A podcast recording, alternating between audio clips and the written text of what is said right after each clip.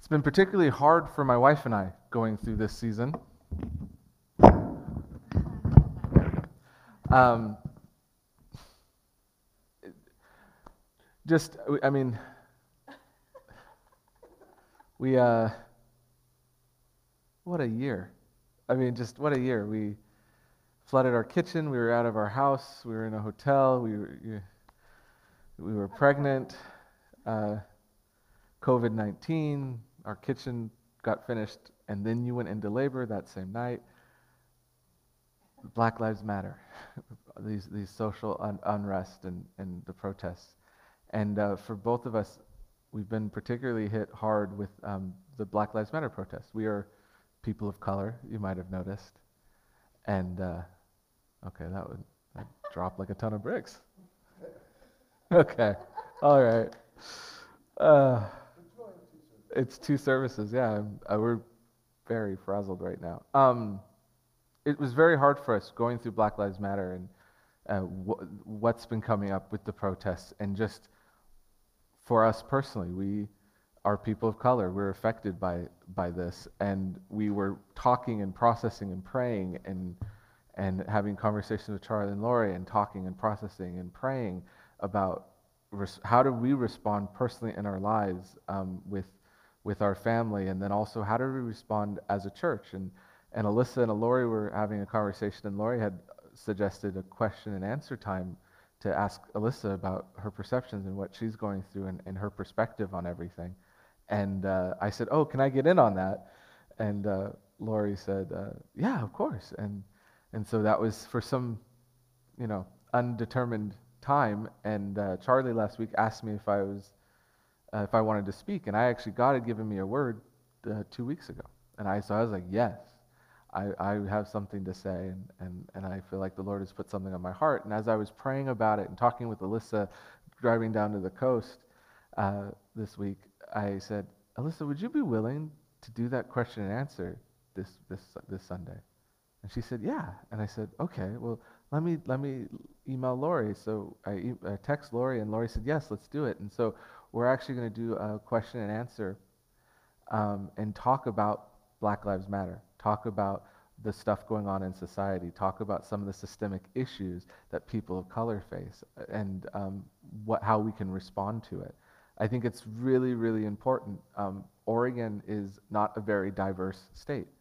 One and a half percent of Oregonians are black. When you come to Portland, it improves a little bit.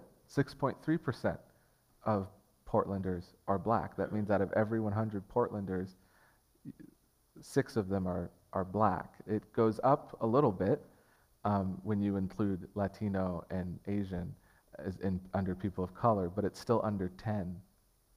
I believe it's under 10 people per 100 are people of color. And this leads to an interesting experience for white people in Oregon.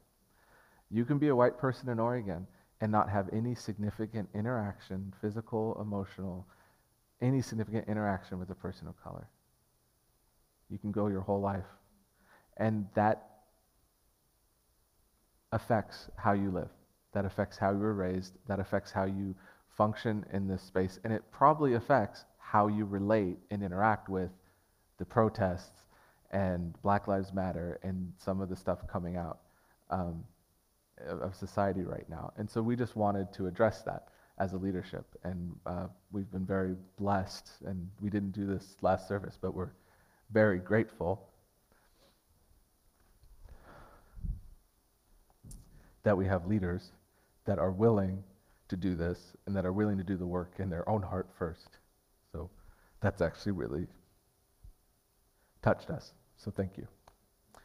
So the format of the service will be Charlie and Laurie will ask us some questions and we'll share our experiences and some historical background. And then I'll share a word that I feel like the Lord gave me for this season.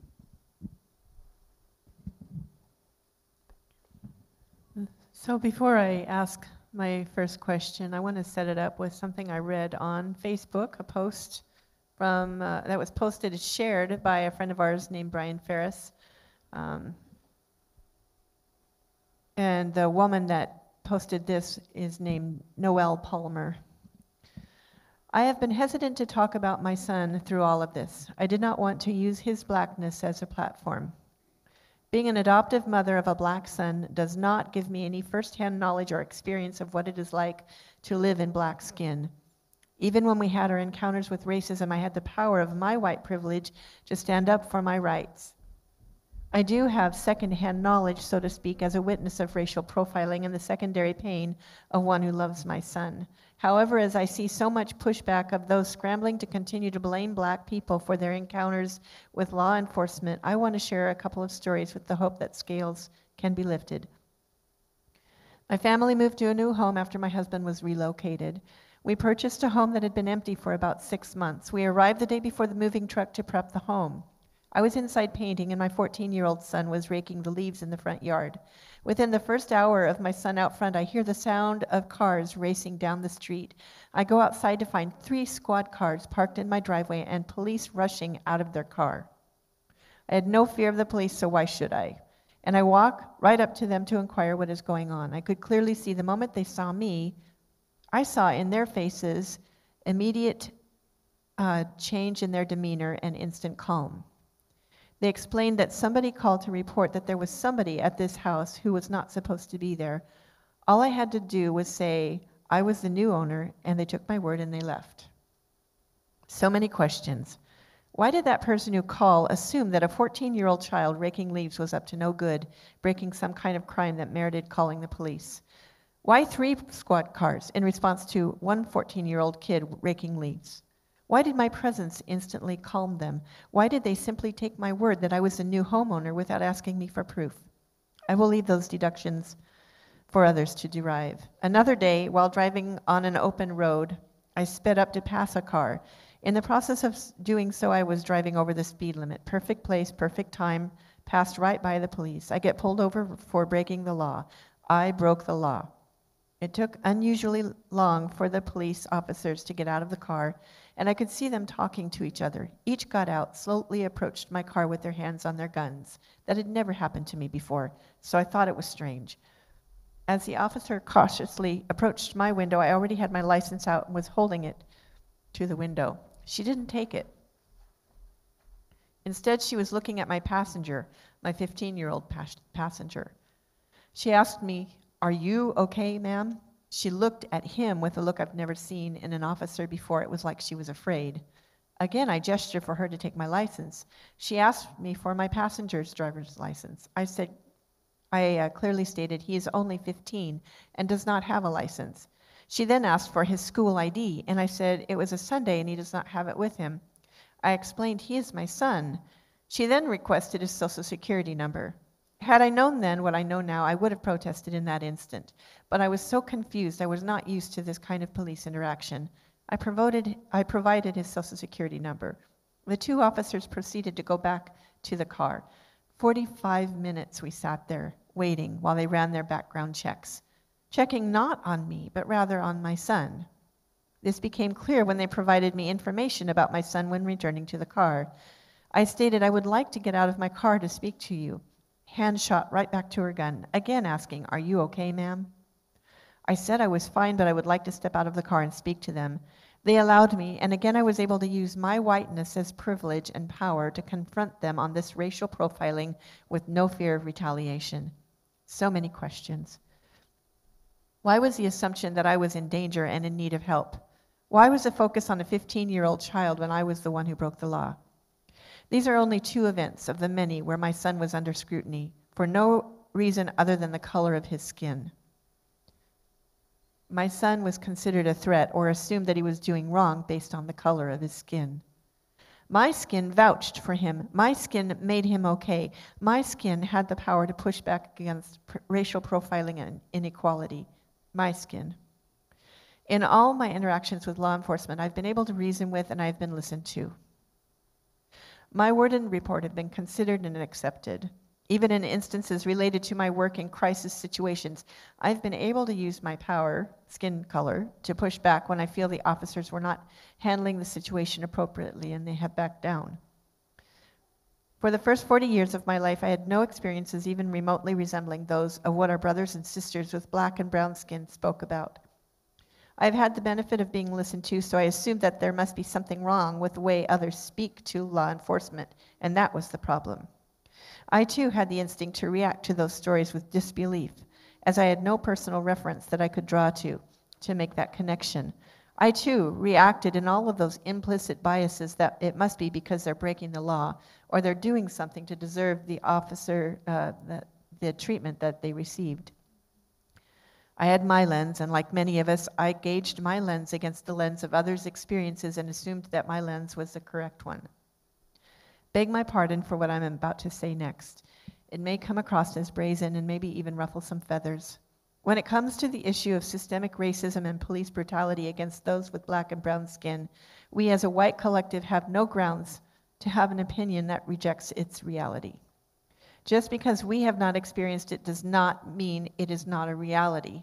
And in fact, the, the fact that we have not experienced it gives further proof to the reality that it is a racial issue. Please, my brothers and sisters, rip off those scales and become a part of the solution.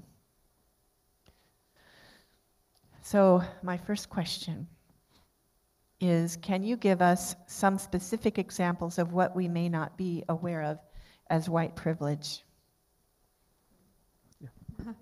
Okay, so I'm going to start by defining white privilege. Um, it is an unearned adva- advantage based on race which can be observed both systematically or individually. Um, um,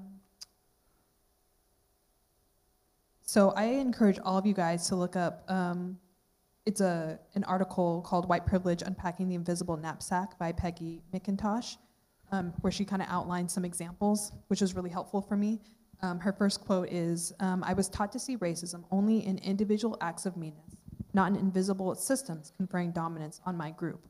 And so some of the examples that I thought were really helpful were um, as a white person, I can, if I wish, arrange to be in the company of people of my race most of the time. I can go shopping alone most of the time, pretty well assured that I will not be followed or harassed. I can turn on the television or open the front page of the paper and see people of my race widely represented.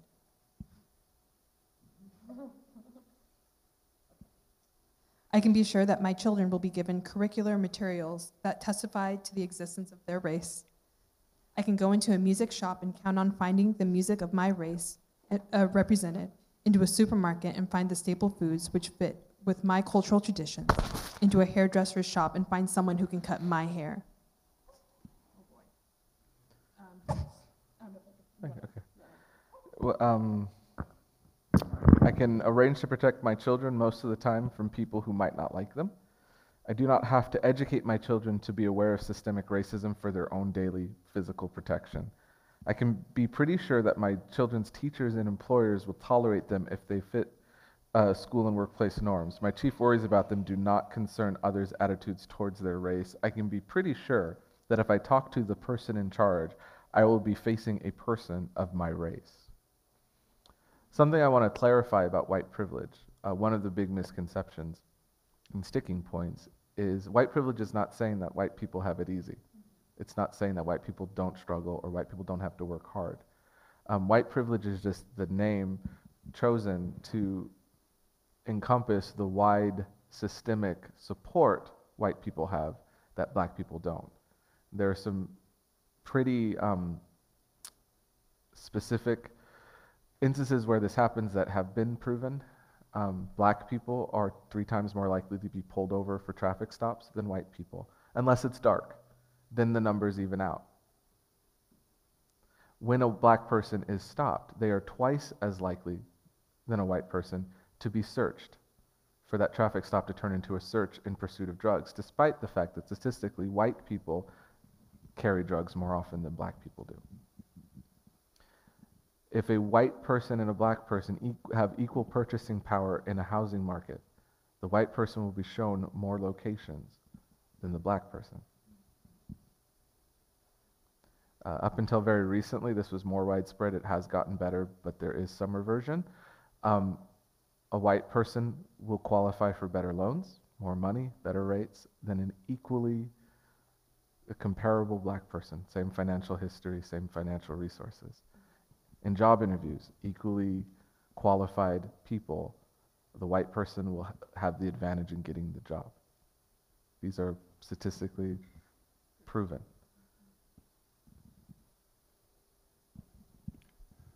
Okay.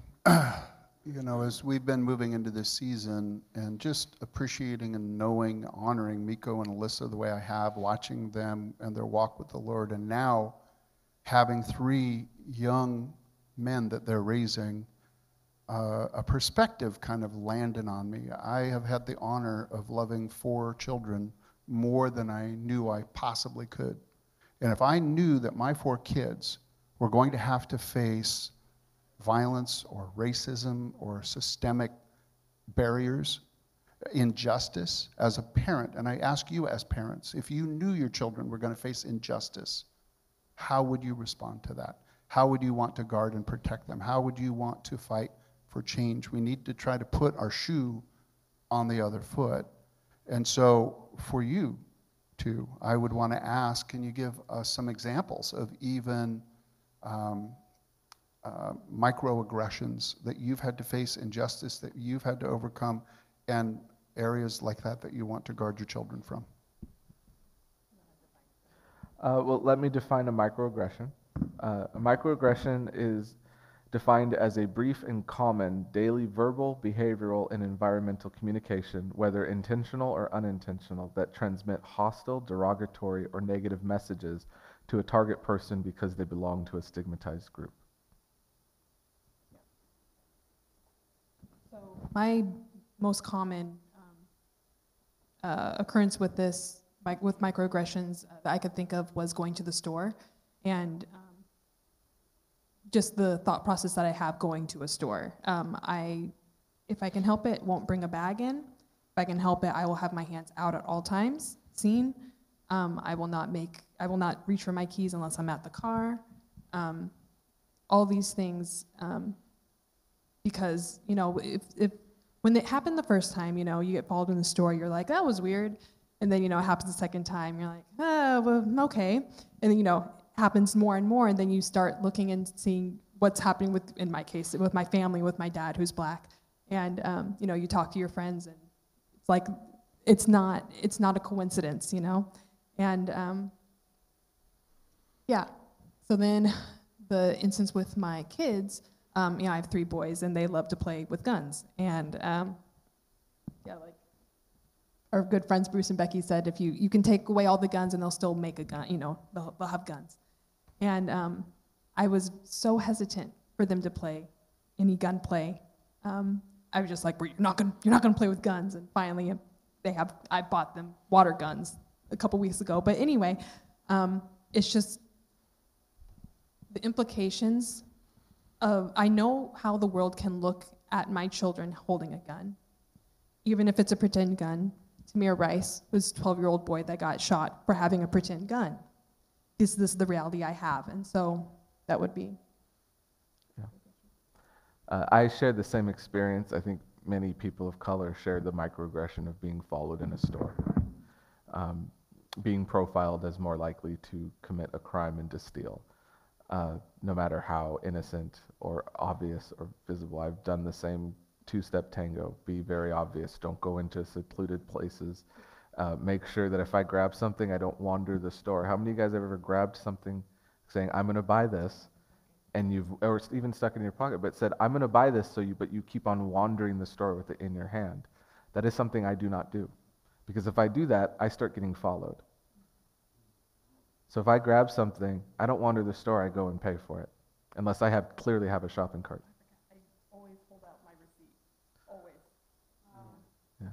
Um, growing up, I've had plenty of microaggressions, uh, deliberate uh, racial slurs, that sort of thing. Um, but the, it's the unintentional, it's the um, subtle ones that people, most people don't even realize how they say it and what they're implying. I, um, even just recently, my, my wife told me the other day about an interaction she had with a white woman saying how beautiful our kids were, but then kind of looked at her and said, Oh, different fathers?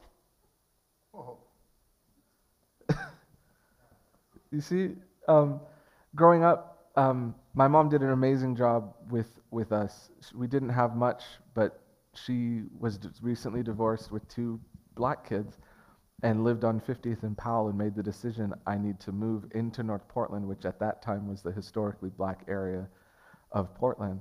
I need to move because they need to be around their culture because I can't give it to them. And so she moved us into North Portland, but she also um, made sure that I never went to my neighborhood school growing up. My mom always did the research and always looked to see what school was had the special program or the grant with, with, with the reading and writing or you know what school could give me the best opportunities that she could do because we didn't have money so it was public schools and so i always transferred into schools but it wasn't until um, i transferred into high school i went to franklin instead of jefferson franklin had uh, about 1500 students my freshman year 50 of them were black that's less than half percent. That was a really different experience for me because before then, I grew up in North Portland. I was raised in North Portland. I was surrounded by uh, black people and people of color. My mom was the first white person within five miles of my neighborhood when she first moved there. So it was suddenly different to realize, oh, there's this whole new reality that I actually never experienced where I was immersed, surrounded by white people. The older you get in, in Portland and Oregon, the more that becomes the reality.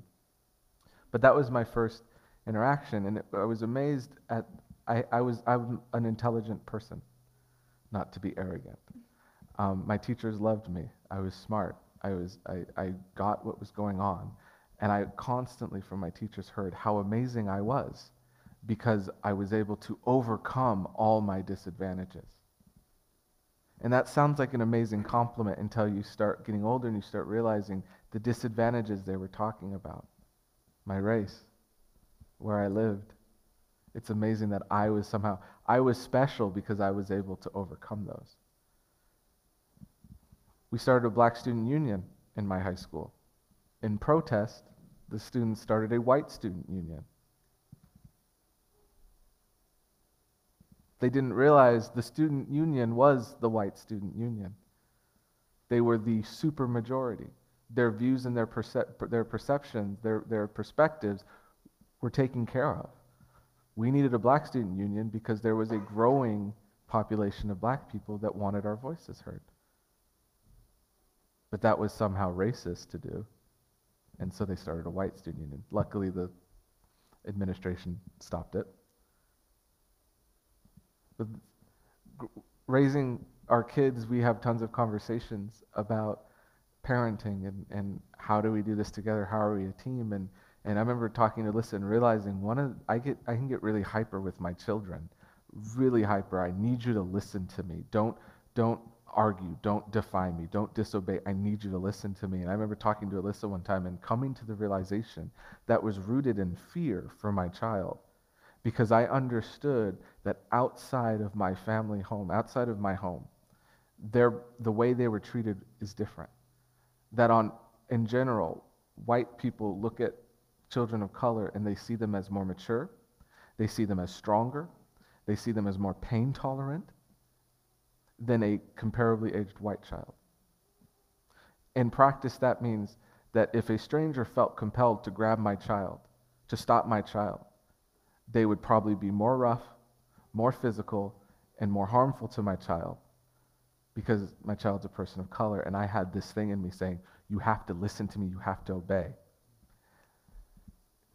And it broke my heart because I realized outside of my house, I did not feel free to let my children be children. They have to be little adults so that they aren't seen as threatening.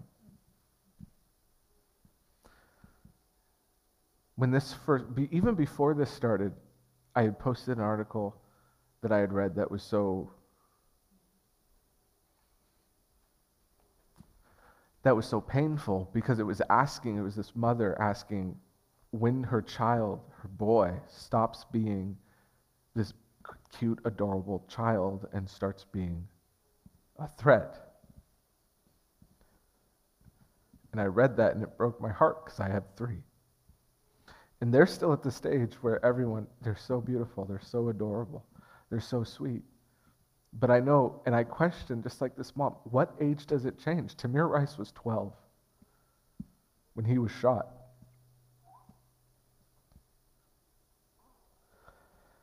So that's the pressure that we, we've experienced in some of the ways that we're seeing that reflected onto our children.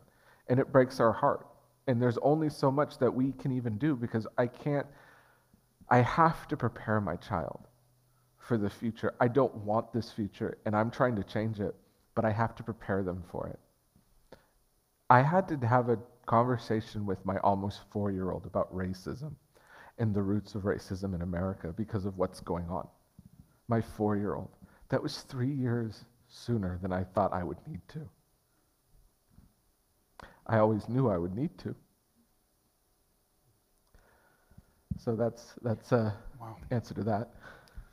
So when uh, Laurie and I read the article from Facebook, I had no trouble um, understanding from a new perspective white privilege that that mom could talk to the police where if she was a person of color and she tried to stand up to the police i think she'd get a whole different kind of attitude uh, but then it made me question how do we become a part of the solution what needs we only have authority over ourselves anyway what needs to change in us and so I've been doing some real heart work, and to be honest, I've talked to several close friends about this issue. And you know, the most common reaction I get is, oh, it's too big of an issue. There's really nothing I can do about it. And I'm not a racist anyway. And so, end of discussion.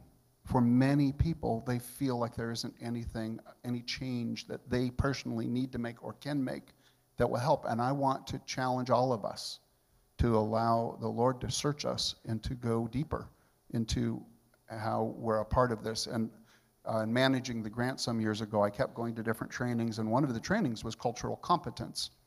And I'll never forget the part of the training came where the instructor said, okay, if you're in a group situation and you observe somebody facing sexism or racism or injustice, and if you, as part of a group, just watch and you don't say anything, you now have become part of the problem. And he said, a lot of times you don't know what to say, you're afraid to confront it. And he said, at the very least, you can remember if somebody does something that seems hurtful to you, then you can say, ouch, that hurt me, what you just did to that person. And I- all of it hit the whole room of about 60 of us. There was almost a groan that went up. It's like, I don't even say ouch when I see injustice. And something needs to shift. And so, my question, I want to actually read it word for word out of that thought, is what attitudes or behaviors need to change in most white people that they are unaware of that make them either part of the problem or keep them from being part of the solution?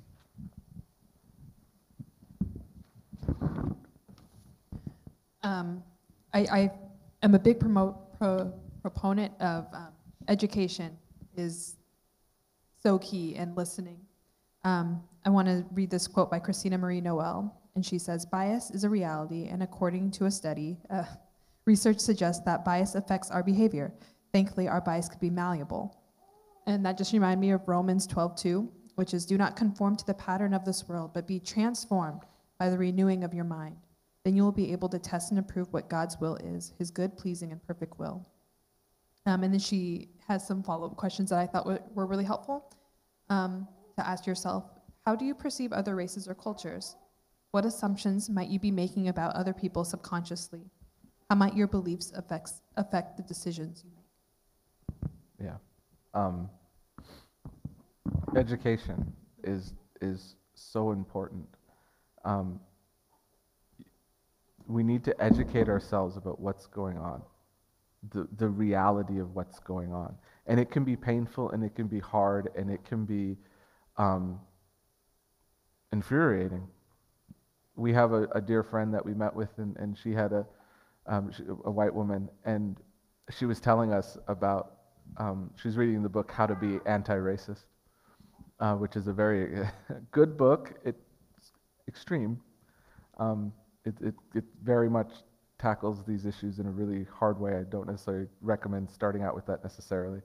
Um, but she's going through this book, and she talked about having to read, take it in, and be outraged, and be angry, and feel shame, and feel the you know the the the arguments, and let it happen, and sit with it, and process it with the Lord. And that's that is how we can become part of the solution. The idea that it's too big an issue, I can't do anything to it, That's, that needs to get broken. It's a systemic issue. But for it to be a, for there to be a systemic solution, a majority of people need to acknowledge it's an issue. Because then they go, it's an issue and we need to do something about it. So when you say it's too big an issue, you're actually complicit in, in letting it continue. Um, to deny it's a systemic issue, to say it's an individual issue, that's the same problem. It's not a systemic, uh, it's, not a, it's not an individual issue. I, most of the people I know that have called, that have said racist things to me are not deliberate racists. They're ignorant. They were raised a certain way and they never learned. And, and some of it I, I, I can understand. There's so much of the system that has taught um, that this behavior is okay. There's so much of the system that has taught. You know, I, I respect the older generation. I love the older generation. I respect the wisdom um, and the experience that it, the older generation has, but I also know some of the shortcomings of the older generation's education. And so I don't hate any white person. You know, I've had conversations with somebody I love dearly that tells me, you know, the, the Civil War was fought over states' rights because that's what he was taught. It's not true. The Civil War was fought over slavery. And if you look at the original documents of the founding of the Confederacy, it was all about slavery. The first president of the Confederacy said, We fight this war to keep our slaves. But there was a whole process of changing that history, changing that um, narrative, and it got taught. And so there's a whole generation of people that will tell me, no, it was about, it was about civil rights, or it was about sl- uh, states' rights, it wasn't about slavery. That's a racist statement. But I don't think the person saying it is racist. I think they're ignorant. Education is the most important thing. We need to break those. The idea that we've progressed beyond this, why are we looking back? Didn't we end slavery? Wasn't there the Civil Rights Act and the, and the Voting Act? And don't you have all these protections? And haven't we already leveled the playing field? No, we haven't. A study done in 1969, commissioned by the President of the United States, Lyndon B. Johnson, studied uh, looked at the 60s and looked at the underlying causes and determined that the main cause of the social unrest of the 60s was white racism, not black rage. That the systems that led to the disparities in wealth, that led to disparity in housing, that led to disparity in incarceration and broken families was it was a systematic issue and it suggested its solution was the government um, aggressively spend to start addressing these imbalances. That report kind of got buried. America instead turned to the space race and we landed somebody on the moon. The day after we landed somebody on the moon, one of the largest black newspapers in the country had a headline that said, Yesterday the moon, tomorrow, maybe us? A follow up study in 2014 deliberately looking at that study and asking have things improved has, has shown that it's actually worse in many cases. The wealth disparity between people of color and white people is larger. The house ownership, which is a huge, the number one asset we can have as normal people, not super rich people, is our house. It's a huge social indicator of status and wealth. Huge gap between black people, people of color, and white people. Incarceration has increased. There is progress. I don't ever want to say there isn't progress, but at the same time, more needs to happen. And I just want to say, just, I'm not, I don't want anyone to feel bad about this. I want you to understand the truth. Portland, in Portland, all those statistics that I just said the wealth disparity, the um, broken families, uh, job income level, and housing worse than the national average in Portland, worse than the national average. Um, so we need to break those attitudes that say, I'm not part of the problem, that say the problem's too big, that says I'm stuck, I can't ever change, that says there's nothing I can do. We can all live better lives. We can all educate ourselves and be better in this area. Uh, So Mikko, I want to say it's 10 after. Yeah. If you would like, you can address the other two questions during your message. Um, go ahead and ask the other two questions. Okay, And because I, like Alyssa's response, so I would like Alyssa Okay. to share. That's good. Yeah. So the last two questions are pretty much the same question, but one is universal church and one is for abiding place. So what do you see as the role of the church in being a voice for change? Do you have any specifics? Church universal. And what are some things that we can do as abiding place to be a voice for change? Um, I, I just really feel like we as the church need to embrace and actively celebrate the body. And uh, all, that includes all the expressions, cultures, and races, colors. This means representation. This means seeing gaps in the family of God and going after the disenfranchised, rejected, and lost ones. And I've seen you guys have probably seen on Facebook, um, someone made the um, the correlation between sort of Black Lives Matter and the um, parable of the lost sheep. And so I really love that. So I'll read that. It's from Matthew 18 12. What do you think? If a man owns a hundred sheep and one of them wanders away, will he not leave the 99 on the hills and go look for the one that wandered off? And if he finds it, truly I tell you, he is happier about that, that one sheep than about the 99 that did not wander off. In the same way, your Father in heaven is not willing that any of these little ones should perish. The shepherd wasn't fearful, he wasn't insecure about the 99 sheep getting lost or eaten because they were a secure group together, already unified. Right now, black people specifically are the lost sheep in the church. And I would say further in our stream, um, you know, we've gone to Bethel events, and every time we go, I'm like, oh, there's there's another black person. That's oh my gosh, because in our stream, it, there's just not there's not that representation. Um, and I love how in Luke um, it says, And when he finds it, the lost sheep, he joyfully puts it on his shoulders and goes home. Then he calls his friends and neighbors together and says, Rejoice with me, I have found my lost sheep. And in all these conversations I've had with other people, um, I get spurts of hope and encouragement, and I can feel the rejoicing that's coming. Like, you know, you get it in spurts. And I feel like it's only realized when we as a church really stop and realize that a sheep is missing. Um, we realize it's missing. We realize its worth, and that has not been afforded the same worth as the 99.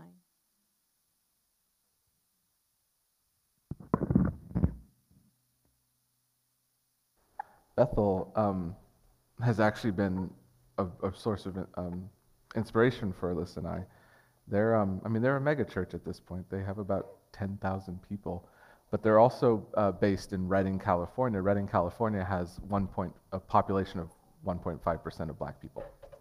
And so it was for the longest time when we go to their events, um, it'd be cool to see someone of our color. I, I never said, oh, shame on, on Bethel about that. You can't control the demographics you're in.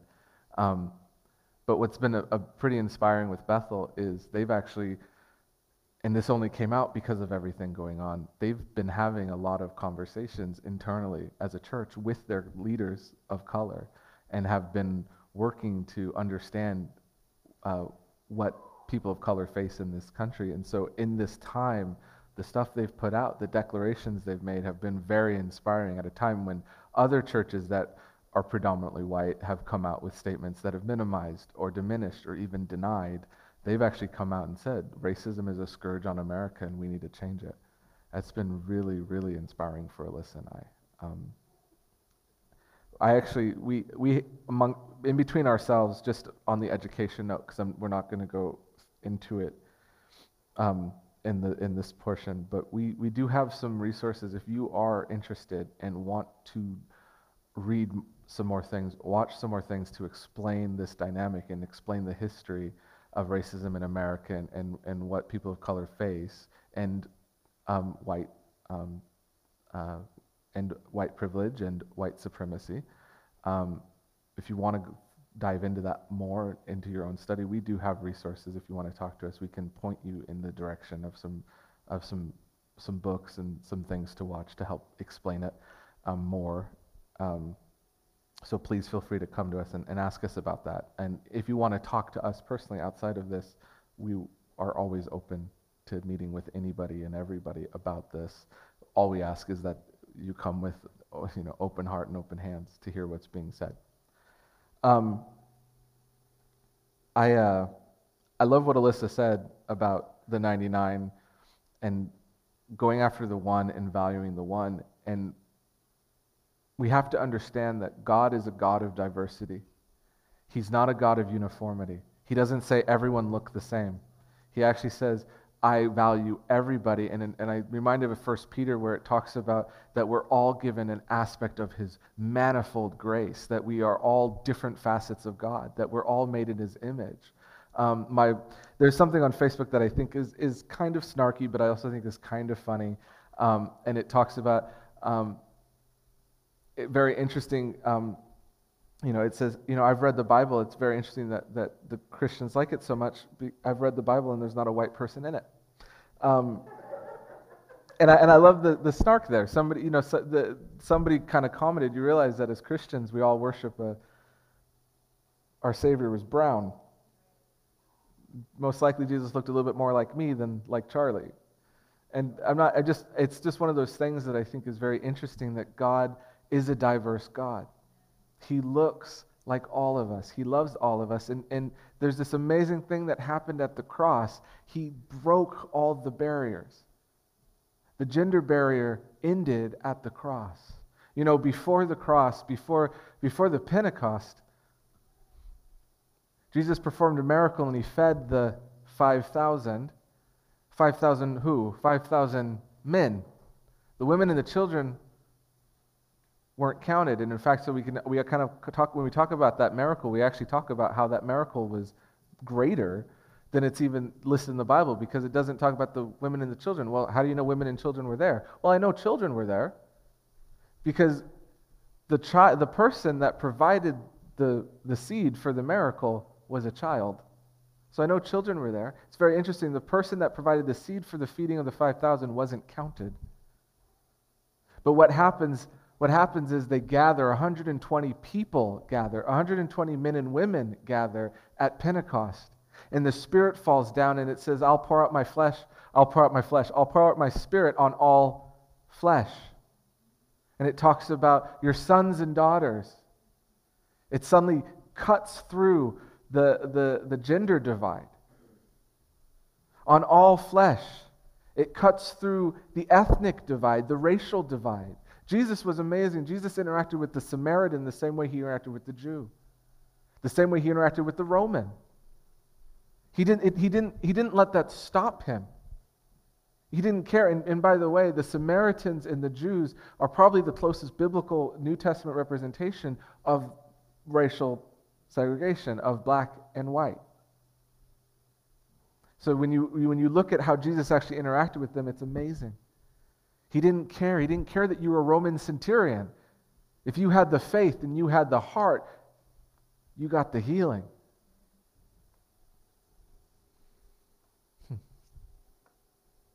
The outpouring of the Spirit levels the playing field. Every division is destroyed at the cross one of the things that, one of the motivations for even sharing this and seeking the Lord was Black Lives Matter, the, the protest started. And it was, it was different for me. This was the second wave of, a black, of the Black Lives Matter. The first wave was about five years ago, and it started with the, um, it started in Ferguson. You had the incidents like Tamir Rice, Trayvon Martin. You had these incidents that sparked this outrage, and this movement started. And it was still going, and it had still been going on, but we, as, a, as the P- American people, kind of turned our attention away from it. You know, we, we, and I don't mean this in a critical way, we kind of got tired of it. We got used to it, and we moved on, and other things happened, elections and all that happened. And and I remember when that first happened, I got angry. When the first movement happened, I was, yes, this is real. This is a need. This isn't this isn't this is all true. We need to reform. We need to change. We need to address this injustice. I was angry and passionate about it. The second wave that happened with the killing of Ahmaud Arbery, that happened with the killing of George Floyd, that happened with the, um, the incidents with Christian um, in Central Park. a new wave happened, a bigger wave. First time that there was protests of millions in all 50 states. It's still going on daily. Big deal. And I'm have the same feelings, but this time I was I had this great sorrow because the thing that changed in the 5 years is I had three black boys. And I said, "Lord, this has to change. This has to change. I can't I need this I need a better future for my children. What can we do?" How do I handle this? And I went onto Facebook and I went onto social media and I watched the news and I saw this reaction the church had, and it broke my heart. I saw the church posting memes that minimized what was going on. I saw the church posting conspiracy theories about who was really behind it and why all the reasons why you shouldn't support Black Lives Matter and all the reasons why this was actually Satan and and and the real spirit wasn't a spirit of of, of racism. It was a spirit of division that actually is that they're actually operating in, and it was turning the the, the narrative back on the, the, the victims who are crying out in pain and saying, Here's why I can't support you. Here's why I can't believe you. Here's why I don't want to listen to you. And it just broke, it broke my heart. It broke my heart. And I said, Lord, how, do we respond? And, and, I, and I, we had a friend of ours. Um, she's a, a, white woman, and, and uh, she's, she, she um, had a child the same time my wife had a child. And so that's how we, we we met. And, and she wrote this post, and, and her post was in, in response to some of the, the moves to reform the police because her husband uh, is, a, is a was, is a police officer in training, and, and, and just so she just she had this response, uh, and she didn't do it maliciously. It wasn't mean. It was in complete innocence. Um, but there was just so much, so many misconceptions in what she said. One of the big ones that just bo- bother me personally bothers me is, and Charlie even mentioned it, I, I believe. Either you mentioned it to me personally or you mentioned it here. I can't remember. But this idea of if you just follow the rules, you'll be all right because that's not true for people of color. That's not true. And so that was one of her things. And, and she said some other stuff, and I just, I got really worked up. And now I have a really good social media policy. I go onto social media, I read social media. The only time I post on social media is typically to say happy birthday. That's it. Because I know myself. And that's wisdom for me. And but I remember I read this this and I said I have to respond to her. I have to. She's a friend. I, I mean I just I have to respond because there's just so much in this that is so wrong and she just doesn't understand. She doesn't know. I gotta respond and and I got really worked up and I spent all morning. I had a fight with my wife because I was so worked up and tense about it. I'm like keep the kids away from me. I'm busy. This is important. And I wrote out this page long response and then I didn't send it because I'm smart and I'm wise and I just needed to get it out. Um, but it got me thinking, and I do want to share the first part of it. And the first part of it was a warning. Church, we can't be on the wrong side of history. We can't. We can't be on the wrong side of history. We can't be the Christians that used the Bible to support slavery. We can't be the Christians that did not care when they took the gays, the gypsies, and the Jews away. We can't be those Christians. We can't be those Christians that use the Bible to minimize women and denied women the vote. We can't be on the wrong side of history on this. We have to be on the right side. We have to be on the right side. The church should be leading this. The church should be fighting for racial reconciliation. The church should be fighting for this divide to be healed. The church should be on the front lines. And instead, I see that a huge segment of the church has abdicated their ability to influence because they've shut off their heart and they've said, here's the reasons I won't support it. Here's the reasons I can't support it. Here's what I really believe is happening. So I'm going to take myself away from the table. And I'm telling you guys, if the church does that, the church removes itself from the table, people are going to take our place and you won't like what happens. And you won't have a say because you removed yourself from the conversation. The Lord gave me two pictures, two words about this situation. Um, the first one is the promised land, the people of, of Egypt going to the promised land. You realize that only two people that came out of Egypt entered the promised land? only two people out of all of them. And it was because the people, the, the, the Israelites couldn't break their paradigm, they couldn't break their thinking. Despite everything, despite the miracles, their clothes not wearing out, food being provided, water from the rock, they couldn't break this paradigm that told them what was comfortable and what they knew was better than what was unknown, but was what was promised to them. And so every time something bad happened, they started to grumble and they started to complain and they started saying, We must, we must go back. We need to go back to Israel. We might have been slaves, but we were comfortable. We were taken care of. They fed us. Ignoring the fact that they were being taken care of, they were being fed. It's very interesting. They weren't comfortable. Their pursuit of comfort prevented them from entering the promised land. Out of the 12 spies that went in to scout out the promised land, they knew, by the way, it was the promised land. They knew it was the promised land. They knew it was promised to them. They went there. They saw the amazing blessings. They saw the future. They saw the honey and the milk and the grapes as big as your head. But then they saw the giants. And they didn't see that God was bigger than the giants. Only two of them said, We can take the giants with God. It's all right. He promised this to us. We can take the giants. Only two. And so what happened? The rest of the Israelites wandered and wandered until the last one finally died off. I'm telling you, I don't want a lost generation of Christians. I don't want a lost generation of Christians. I want us to enter that promised land, that land of unity, that land where there's no division. I want us to enter it all, from the youngest to the oldest. We need to break the paradigms. We need to look with eyes of Caleb that saw the giants but saw God bigger than the giants. We need that.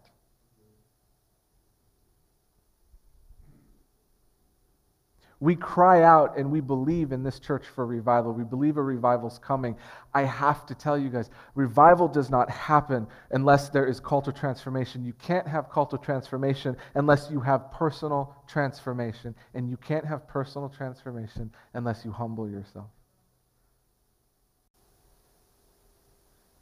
I've seen that. I've seen that though. I've, I've, I've seen Christians responding saying, God, um, Jesus wasn't a social justice warrior. And I get what they're saying, I get the political aspect of what they're talking about, but I'm letting you guys know Jesus was a cultural transformation warrior.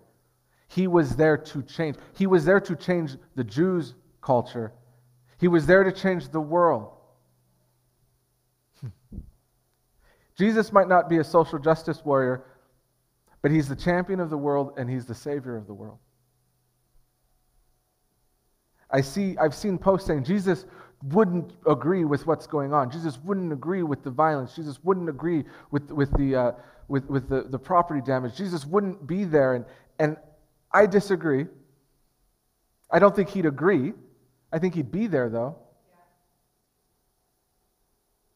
Because the Jesus I know, when he laid out what he was called to do, he read from Isaiah 61. And I just want to read from Isaiah 61 right now.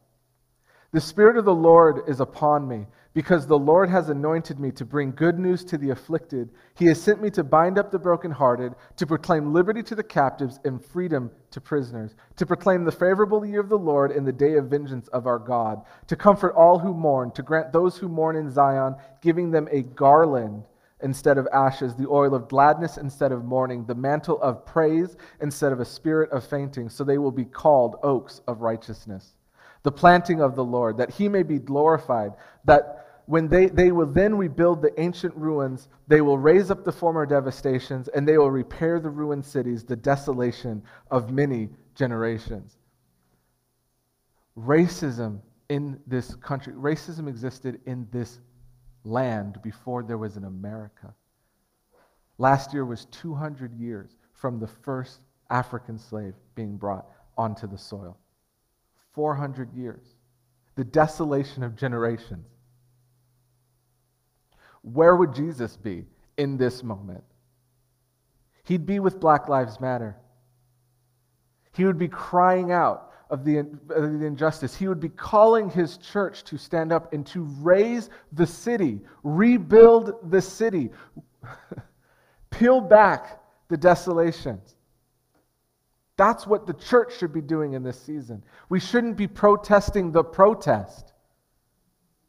You know what's interesting? The cities that have had the least violence are the cities where the church has joined the protest.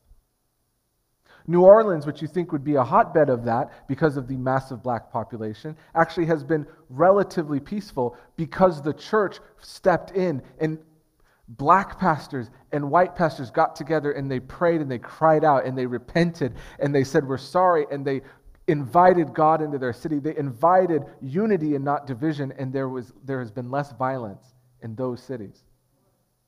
That's where the church should be, in the protest.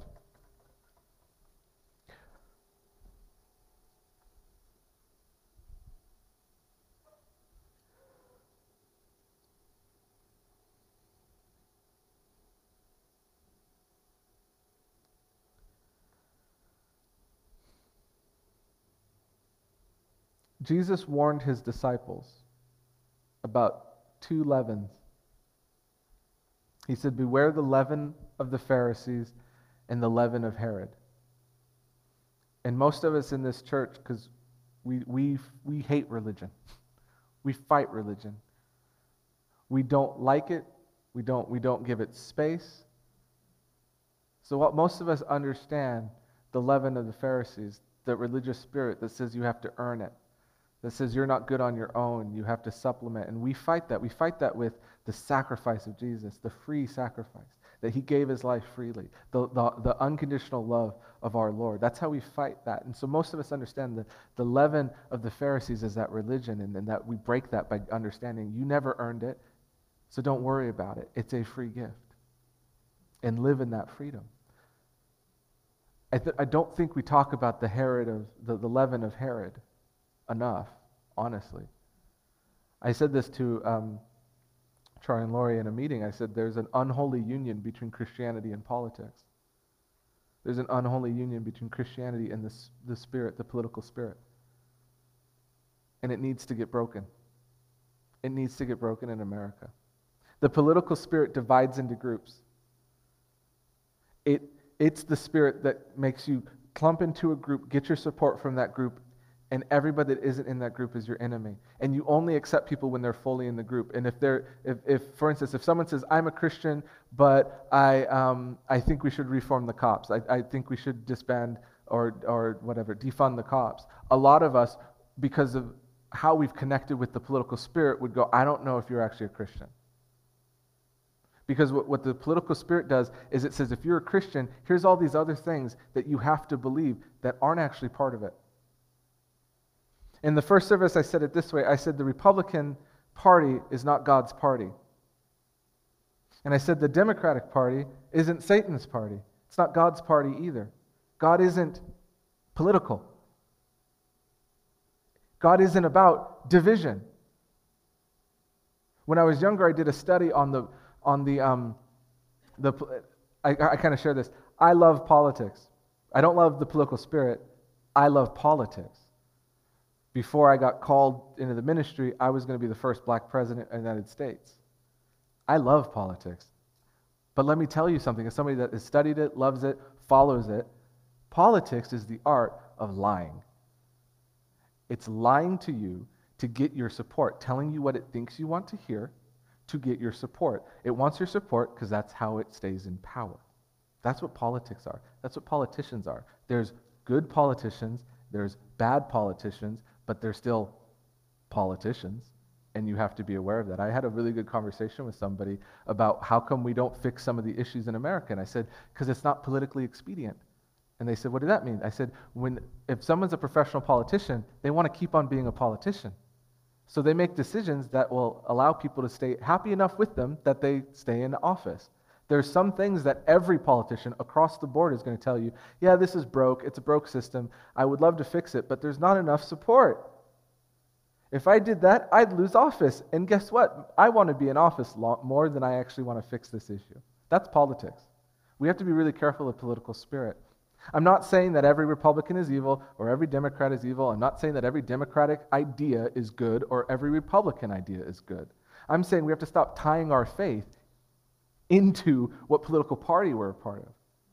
The minute we do that, we actually open this door for the political spirit to come in and start separating us. And there are some people in the church that are against Black Lives Matter because of political reasons, because they're frightened of other things that they see attached to Black Lives Matter.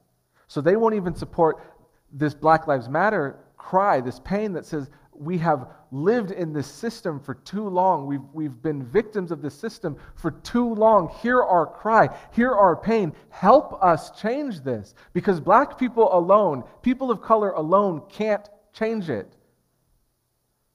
There's a, white people are still the majority, guys. Now, for the political people out there, I have bad news. In my lifetime, that will change we are going to be a minority majority country. It keeps on moving a little bit. The earliest number I've seen is in 30 years. The latest number I've seen is closer to 40. That means there'll be more minorities combined than white people. Just for the political people out there. Something to scare you. And that's my point. The political spirit will abandon you and betray you because it doesn't care. It only cares about the issue you care about as long as you're important enough that it needs your support. The minute it doesn't need your support, it'll abandon you. We can have a personal conversation about that more. I'm not going to use this platform for that. So, the, the second word that relates to this is I heard the Lord say, and I'm ending. I heard the Lord say, I'm sifting my church. I'm sifting my people. You have to understand something. The Bible talks about when the, when the Bible uses wheat as an example and a metaphor for us, there's a couple aspects to it. First of all, the Bible talks about the wheat and the tares. And then the Bible talks about wheat and chaff, and they're different. The tare is a weed that looks like wheat. And you can't tell if it's wheat or not until the harvest comes. The way you tell it's wheat when the harvest comes is the wheat is heavy with fruit and it bows. The tare is fake, it's artificial and empty of substance, and it stands upright. And God says that in the last day, in the final judgment, there will be a, a, a, a, a division where all the tares will be taken and burned. You'll know the tares because they won't submit. They will not humble themselves before God. There's a shaking going on right now. There's a division going on right now where he is revealing the tares.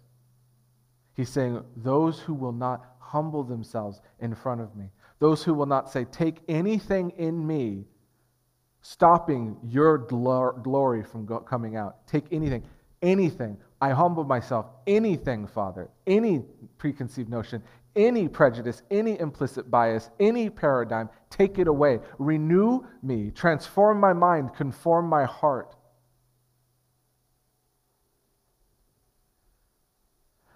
The wheat goes through another process, though. So you humble yourself and you open the door to that process. Then the Lord starts the threshing. And that's where the chaff comes in because the wheat is surrounded by chaff. Chaff is indigestible, it's hard, you need to get rid of it to actually get to the nutrition in wheat. That's the chaff. The process of removing the chaff is called threshing. In the good old days, that meant you beat it. How many guys understand? We're going through this season. You might start feeling beat up. I felt beat up. I had to, you know what I had to confront to even get to this point where, listen, I could be on the stage right now? I had to confront a fear of man because I, our church, and I love our church, I love you all. Our church is white. And I'm like, we're going to have to talk about this in front of our church? And I don't know how they're going to react. And I've seen some stuff on Facebook that makes me question. And I'm going to have to be vulnerable to them. I had to overcome, I had to get beat up. Because I, I wanted to just be angry in my own room. Let me just be angry at my house. Let me just, you know, go on Facebook, go in my room, scream a little bit, and then come out relaxed and calm. And Lord said, No, that's not the solution. I had to fight fear of man. It's, we're getting beat up. COVID 19, this, the, the, the social unrest, this is all this process where he's threshing us. The next step is good, though. The next step is called winnowing. Winnowing is, is actually, it's a process where you use wind to remove the chaff. And what you do is you throw the wheat up and you let the wind catch the chaff, the chaff will blow away, the wheat will fall. And I feel like we're entering the season that the Lord is saying, I'm, I am preparing to blow. I am preparing. The wind of the Spirit is going to come rushing through. And all of this process will make sense because you'll get hit with that wind and the chaff will fly away. The paradigms will go away. All the ingrown habits and ideas will blow away. And the door will be wide open for my glory to come through.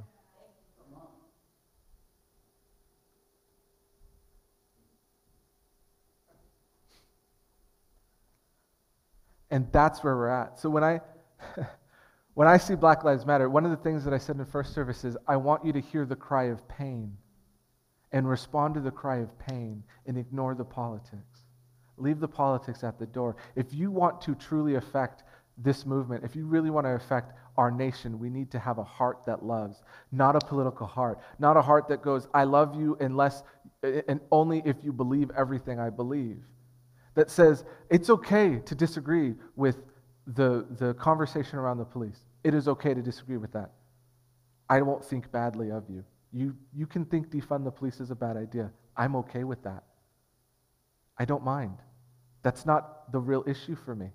The real issue for me is the cry of pain from people of color saying, We, we are hurting. We need your help. We don't need white saviors. We need white friends. We need white mentors, white mothers and fathers. We need people that will look at us and value us, that'll, that'll let us know we're Imago Dei. Let us know we're valuable members of society. Look at us and treat us as valuable members of society, not write us off.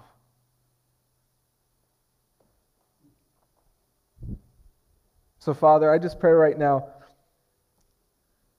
Father, we say no to the spirit of religion. We say no to the political spirit. And any agreement that we have given it in our lives, Father, we say reveal it so that we can break it. Reveal it so that we can sever it, Father. I pray you start increasing our Holy Spirit discernment that when we read something or see something, we wouldn't just automatically agree because it seems to agree with our opinion, but we'd have a critical, a critical mind, a mind that critiques and looks and, and, and sees connections. That we see the God connections in what's being said, that we see how we can step in and, and bring your kingdom and your glory into the situation, Father. Father, we say no to the spirit of racism and we say it will fall. And Father, we declare that the church is going to be the swinger of that, of that sling, Father. And love is going to be the stone that we launch at this spirit, and it will fall, and it will be defeated in Jesus' name. And Father, I just pray that the heart that you've given us, we ask for more. We bow down, we submit, and we humble ourselves. And we say, take anything away that is obstructing our ability to love everybody. And the last thing, Father, give us a filter for diversity. Let us see the beauty that you see when you look across and you see all of the nations, all of the tongues, all of the tribes glorifying you. Give us the vision of a multicultural, multi ethnic, multi generational body of God worshiping you, that we might see the value that everyone has. In Jesus' name, amen. Thank you, guys.